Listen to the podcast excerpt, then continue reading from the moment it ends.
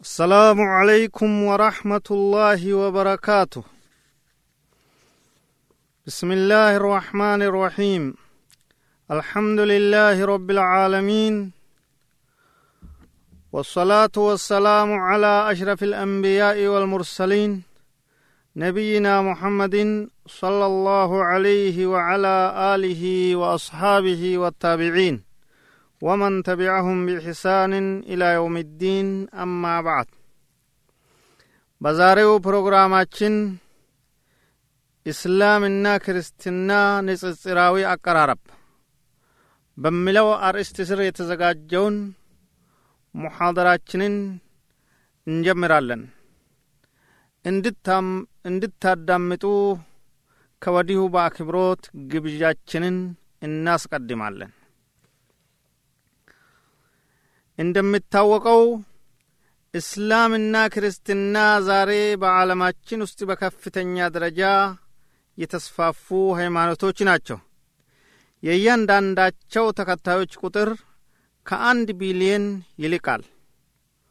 ሁለቱም ተጨማሪ ተከታዮችን ለማፍራት ይጥራሉ ሁለቱ ሃይማኖቶች ለረጅም ምዕተ ዓመታት በተለያዩ መስኮችና በተለያዩ መድረኮች ሲፎካከሩ ኖረዋል። እንደ አለመታደል ሆኖ ግን የእያንዳንዱ ሃይማኖት ተከታዮች ስለ ሌላኛው ሃይማኖት የሚያውቁት በጣም ጥቂቱን ብቻ ነው። ሁለቱን ሃይማኖቶች አንድ ላይ በአንድ መጽሐፍ ለማቅረብ መሞከር አንባቢ በሁለቱ እምነቶች ላይ ንጽጽራዊ ምልከታ እንዲኖረው ለማድረግ ጠቃሚ ይሆናልና። ሁለቱን ሃይማኖቶች በአንድ ትምህርት ላይ በማነጻጸር ማቅረብ በሁለቱ እምነቶች ላይ ንጽጽራዊ ምልከታ እንዲኖረው ለማድረግ ጠቃሚ ይሆናልና የሚል ሐሳብ አእምሮአችን ውስጥ የተጫረው ለዚህ ነው አሁን በዛሬው ትምህርታችን የተወሰኑ ነጥቦችን በማንሳት ከሁለቱም ሃይማኖቶች እና የሃይማኖት መጽሐፍቶች ያሉትን አመለካከትና አቋማቸውን እናያለን። ከዚያም በኋላ በማነጻጸር ሁሉም ሰው ወደ ትክክለኛና እውነተኛ ወደ ሆነው ሃይማኖት እስልምና ወይንም ወደ ትክክለኛና እውነተኛ ወደ ሆነው መጽሐፍ ቁርአን እንዲመጣ ጥሪያችንን እናስተጋባለን። አንድ ብሉይና ሐዲስ ኪዳኖች። ብሉይ ኪዳን እግዚአብሔር አንድ ነው ልጅም የለውም ይላል። ሐዲስ ኪዳን ግን ለእግዚአብሔር ልጅ ይሰጣል። ክርስትናም እግዚአብሔርን ሦስት በአንድ ያደርጋል በተጨማሪም ብሉይ ኪዳን የፍርዱን ቀን ወይንም መጪውን ሕይወት የማይቀበል ሲሆን ሐዲስ ኪዳን ግን ሁለቱንም ይቀበላል። ሁለቱም ኪዳኖች በአንድ መጽሐፍ ማለትም በመጽሐፍ ቅዱስ ወይንም ባይብል ውስጥ ቢሆኑም እንኳ በአስገራሚ ሁኔታ በሁለቱ አበይት የእምነት መርሆች ማለትም በእግዚአብሔርና በዳግም ሕይወት ላይ ስምምነት የላቸውም። ይህ እንዴት ሊሆን ይችላል? እንደሚባልላቸው ሁለት እግዚአብሔር የተገለጹ መጽሐፎች እግዚአብሔር አንድ ነው ወይስ ሶስት? በአንድ። ዳግም ሕይወት አለ የለም? የፍርድ ቀን አለ የለም? ትንሣኤ አለ የለም? በሚሉት ላይ እንዴት ልዩነት ይኖራቸዋል? እነኚህ ሁለት ኪዳኖች እውነት የእግዚአብሔር ቃል ቢሆኑ ኖሮ በእነኛ መሠረታዊ የእምነት መርሆች ላይ ልዩነት ባልኖራቸው ነበር በተቃራኒው የእስላም መጽሐፍ የሆነው ቁርአን በጣም ግልጽና ፍጹም ወጥነት ያለው መጽሐፍ ነው። እግዚአብሔር አንድ ነው። ልጅም ሆነ አባት የለውም። የትንሣኤ ቀን ይመጣል የፍርድ ቀንም ይመጣል። ከዚህ ሕይወት በኋላ ሌላ ሕይወት አለ ይላል። እርስ በርሱ የሚፈላለሰውን መጽሐፍ ቅዱስ ወይስ እርስ በርሱ የተጣጣመ ግልጽና ብሩህ የሆነውን ቁርአን ነው ንጹሕ የእግዚአብሔር ቃል ነው ብለው የሚመርጡት ይዘት መጽሐፍ ቅዱስ የእግዚአብሔር ቃል ሲደመር የነቢያት ቃል ሲደመር የታራኪዎች ቃል የተራኪዎች ቃል ሲደመር የተንታኞች ቃል ሲደመር የሐዋርያት ቃል ያካተተ መጽሐፍ ነው። ይህ መጽሐፍ ቅዱስ ምሁራን የሚሉትና ማንኛውም አንባቢ ለገዛ ራሱ በቀላሉ ማየት የሚችለው እውነታ ነው። ቁርአን ግን የእግዚአብሔር ቃል ብቻና ብቻ ነው። ቁርአን የነቢዩ ሙሐመድ ስለ ላሁ ወሰለም ቃል ወይንም የታሪክ ጸሐፊዎችን ማብራሪያም ሆነ የተንታኞችን ትንታኔ አላካተትም። የነቢዩ ሙሐመድ ስለ ላሁ ወሰለም ቃሎች ከቁርአን ውጪ በሌሎች መጻሕፍት ውስጥ ሐዲስ ተብለው ታቅፈዋል። ተንታኞች፣ የታሪክ ጸሐፊዎችና ተረጓሚዎች ከቁርአን የተለያዩና ከቁርአን የተለዩና የየራሳቸውን መለያ የያዙ መጻሕፍት አሏቸው። እንግዲያውስ ከቅይጥ ጸሐፊዎቹና ከብርዝ ይዘቶቹ ጋር መጽሐፍ ቅዱስን ነው ወይስ አንድ ወጡን ቁርአን ነው የጠራ የእግዚአብሔር ቃል አድርገው ለመቀበል የሚዳዳውት? ሳይንሳዊ እውነታዎች የክርስትና መጽሐፍ የሆነው መጽሐፍ ቅዱስ በአያሌ ጉዳዮች ላይ ሳይንሳዊ እውነታን ይጻረራል። ለምሳሌ ያህል በመጽሐፍ ቅዱስ የመጀመሪያው ገጽ ዘፍጥረት አንድ አምስት ላይ እግዚአብሔር ብርሃንን ጠዋትንና ሌሊትን በመጀመሪያው የፍጥረት ቀን እንደ ፈጠረ ተጠቅሷል። በመቀጠልም ጨረቃን፣ ፀሐይና ከዋክብትን በአራተኛው ቀን ፈጠረ ዘፍጥረት አንድ አስራ አራት እያለ ይቀጥላል። የብርሃን ምንጮች የሆኑት ዘግየት ብለው ከሦስት ቀናት በኋላ የተፈጠሩ ከሆኑ ብርሃን ጠዋትና ማታ በመጀመሪያው ቀን እንዴት ሊኖሩ ይችላሉ? ሌላው ምሳሌ ደግሞ በመጽሐፍ ቅዱስ ዘገባ መሠረት ውሃ ዘፍጥረት አንድ ሁለት በመጀመሪያው ቀን የተፈጠረ ሲሆን ሳይንስ የሚያረጋግጠው ግን universe የመጀመሪያው universe የጀመረው በጋዝ ዳመና አይነት መሆኑን ነው።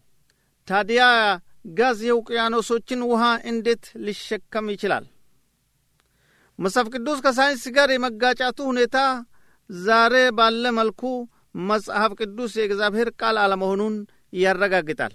ምክንያቱም እግዚአብሔር ስለ ፈጠረው universe እውነታ አዋቂ ነውና።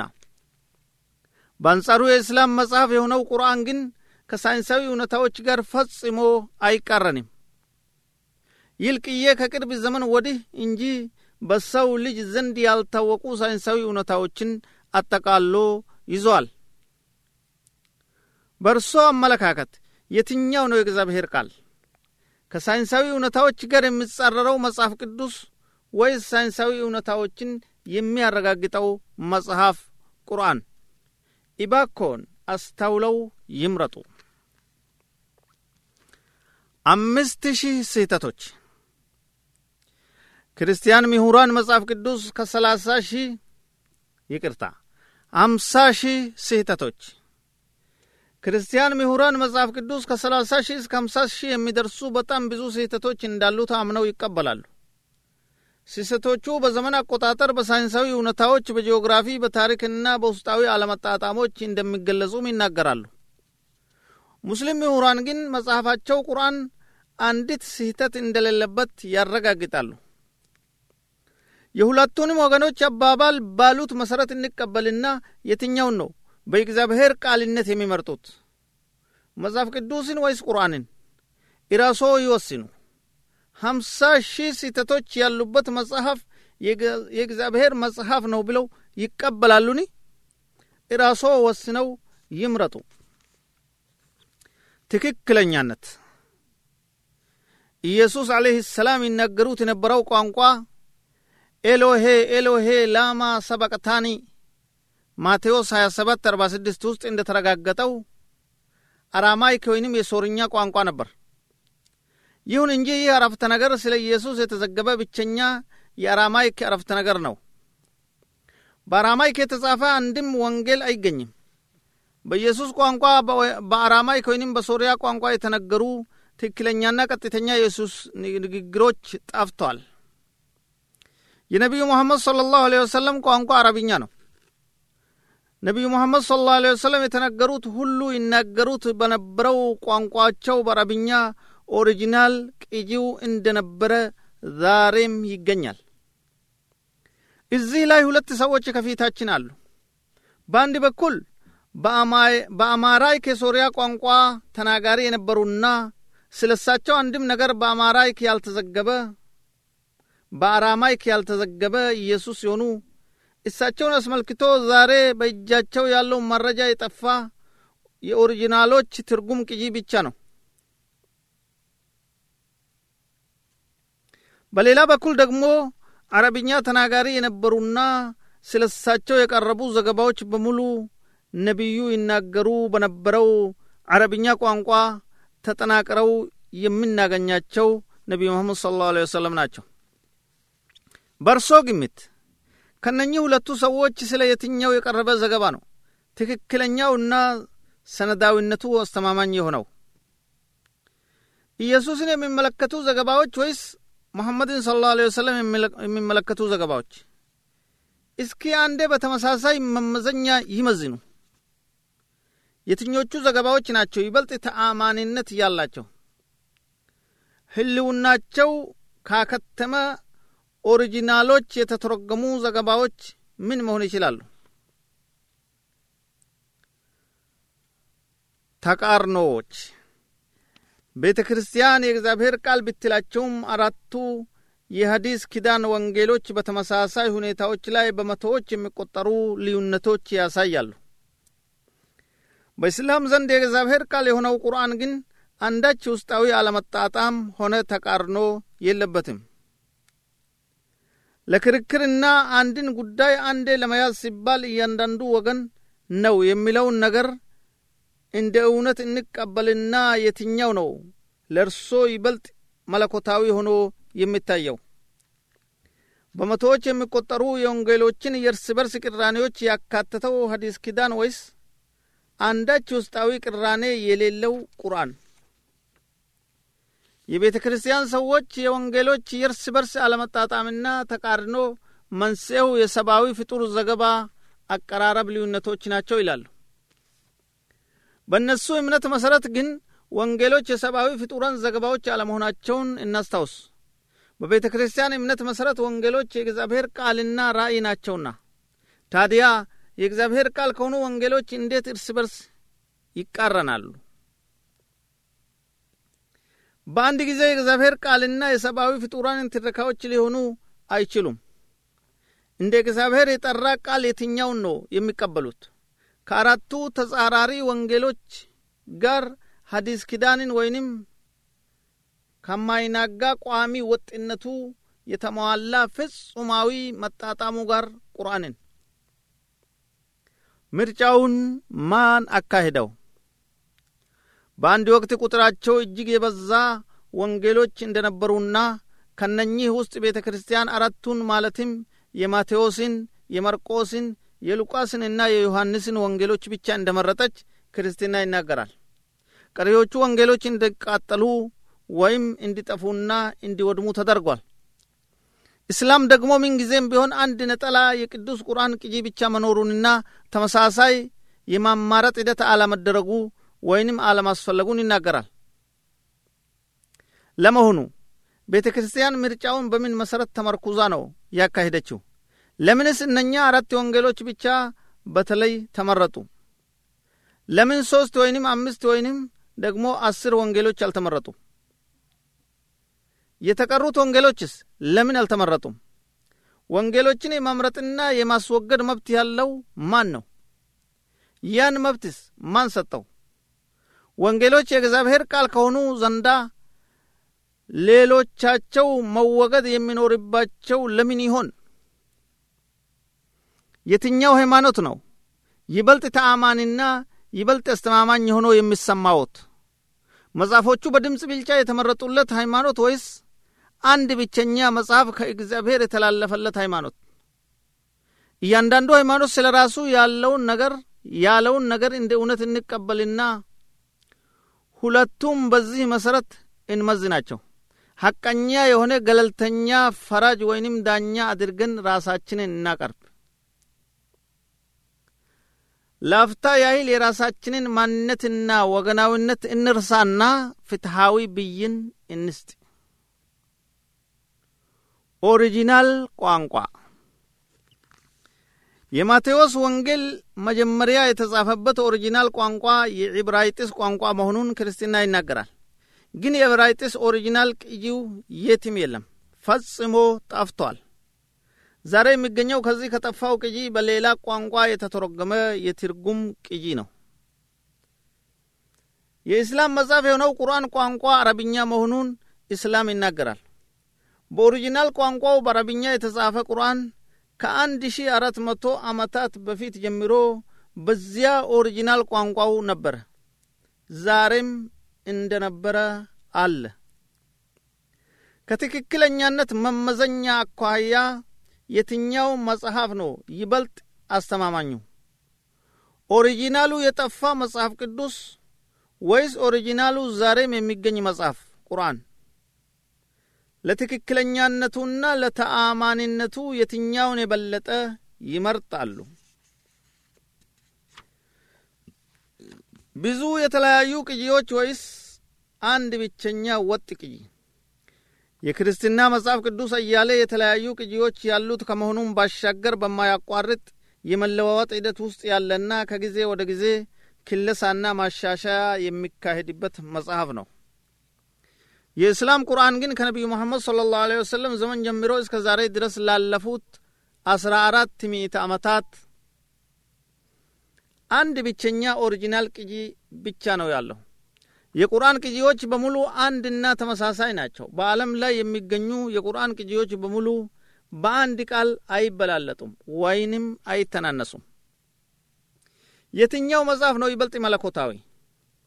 ብዙ የተለያዩ ቅጂዎች ያሉትና ቀጣይነት ላለው ለውጥና ክለሳ የተዳረገው መጽሐፍ ወይስ የማይለዋወጥና ቋሚ የሆነ አንድ ብቸኛ ቅጂ ያለው መጽሐፍ? የበለጠ ቅድስናና ብጽዕና ያለው የትኛው ነው? መጽሐፍ ቅዱስ ወይስ ቁርአን? ሁለቱንም የማናውቅ ነን እንበልና በመጽሐፍ ቅዱስ ተለዋዋጭነትና ቅጂ ብዙነት አንጻር በቁርአን የማይናጋ ቋሚነትና አንድ ብቸኛ ቅጂነት መሰረት ላይ በመመርኮዝ እስኪ ገለልተኛ ዳኝነት እንስጥ። የትኛው ነው የእግዚአብሔር መጽሐፍ? ለዘመናት በማያቋርጥ ሁኔታ የሚለዋወጠው መጽሐፍ ቅዱስ ወይስ ከእግዚአብሔር እንደ ተገለጸ እሱነቱን ጠብቆ የቆየው ቅዱስ ቁርአን? ሐዋርያ ወይስ ነቢይ? ዮሐንስ፣ ማቴዎስ፣ ማርቆስና ሉቃስ ወንጌሎቻቸውን ለመጻፍ ከእግዚአብሔር ራእይ የተገለጸላቸው ሲሆን የክርስትና እምብርት የሆኑት ኢየሱስ ራሳቸው ግን ከእግዚአብሔር ምንም ራእይ እንዳልተገለጸላቸው ክርስትና ይናገራል። ኢስላም ግን ራእይ ወይንም ዋሂ ከእግዚአብሔር ወደ እያንዳንዱ ነቢይ ማምጣት ያለበት ሲሆን ነቢዩ በተራው መልእክቱን ለሕዝብ የሚያስተላልፍ መሆኑን ይናገራል። የሐዋርያት ወይንም የሐዋርያ ደቀ መዛሙርቶች ከእግዚአብሔር ራእይ ተገለጸላቸው። ነቢዩ ራሳቸው ማለትም ኢየሱስ ግን ምንም ራእይ ከእግዚአብሔር አልተቀበሉም ማለቱ ለግንዛቤ የሚቸግርና የማይዋጥ ነገር መሆኑን ኢስላም ይናገራል። የእስላም ነቢይ የሆኑት ነቢ መሐመድ ስለ ላሁ ዐለይሂ ወሰለም ከእግዚአብሔር ራእይ ወይንም ዋህይ የተላለፈላቸው ሲሆን እሱም ቅዱስ ቁርአን ነው። ሌላው ቀርቶ የነቢዩ ንግግሮችም በራእይ የተላለፉ ናቸውና ለእርሶ ይበልጥ ተቀባይነት ያለው የትኛው ነው? መስራቹ ነቢይ አንደች ራእይ ያልተቀበለበት ሃይማኖት ወይስ ነቢዩ ራእይ የተቀበለበት ሃይማኖት? የትኛውን ነው የሚመርጡት? መከተል የሚመርጡት የነቢዩን ደቀ መዛሙሮች ወይስ ራሱ ነቢዩን ነው? በሁለቱ ሃይማኖቶች መካከል የምናደርገውን የማነጻጸር ትምህርት ወይንም ፕሮግራም የዛሬውን እስካሁን ባቀረብነው ነጥብ ላይ እንቋጫለን። ወደፊት ደግሞ በዚሁ አርዕስት ላይ ቀጣይ ትምህርት የምንቀጥል መሆኑን እያስታወስን አላህ ሱብሓነሁ ወተዓላ ሁሉንም የሰው ልጅ ሁሉንም የአደም ልጅ ከጨለማ ወደ እስላማዊ ብርሃን፣ ወደ ኢማን ብርሃን፣ ወደ ቁርአናዊ ብርሃን እንዲያወጣው ለምናደርገው ትምህርት ወይንም ለምናደርገው ዘመቻ ሁሉም ህሌናውን በመክፈትና ንጹሕ በሆነ ልቦና አይቶ አመዛዝኖ ወደ እውነተኛው የእስላም ሃይማኖት ወደ እውነተኛውና ብቸኛው የአምላክ ሃይማኖት ወደ ሆነው እስላም እንዲመጣ ግብዣችንን ደግመን ደጋግመን እናቀርባለን። አላህ ስብሓናሁ ወተዓላ ቀጥተኛውን የኢስላም መንገድ ይምራን። ረበና አቲና ፊ ዱንያ ሐሰነተን وفي الآخرة حسنة وقنا عذاب النار سبحان ربك رب العزة عما يصفون وسلام على المرسلين والحمد لله رب العالمين.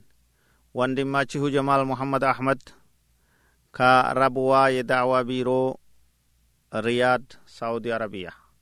السلام عليكم ورحمة الله وبركاته.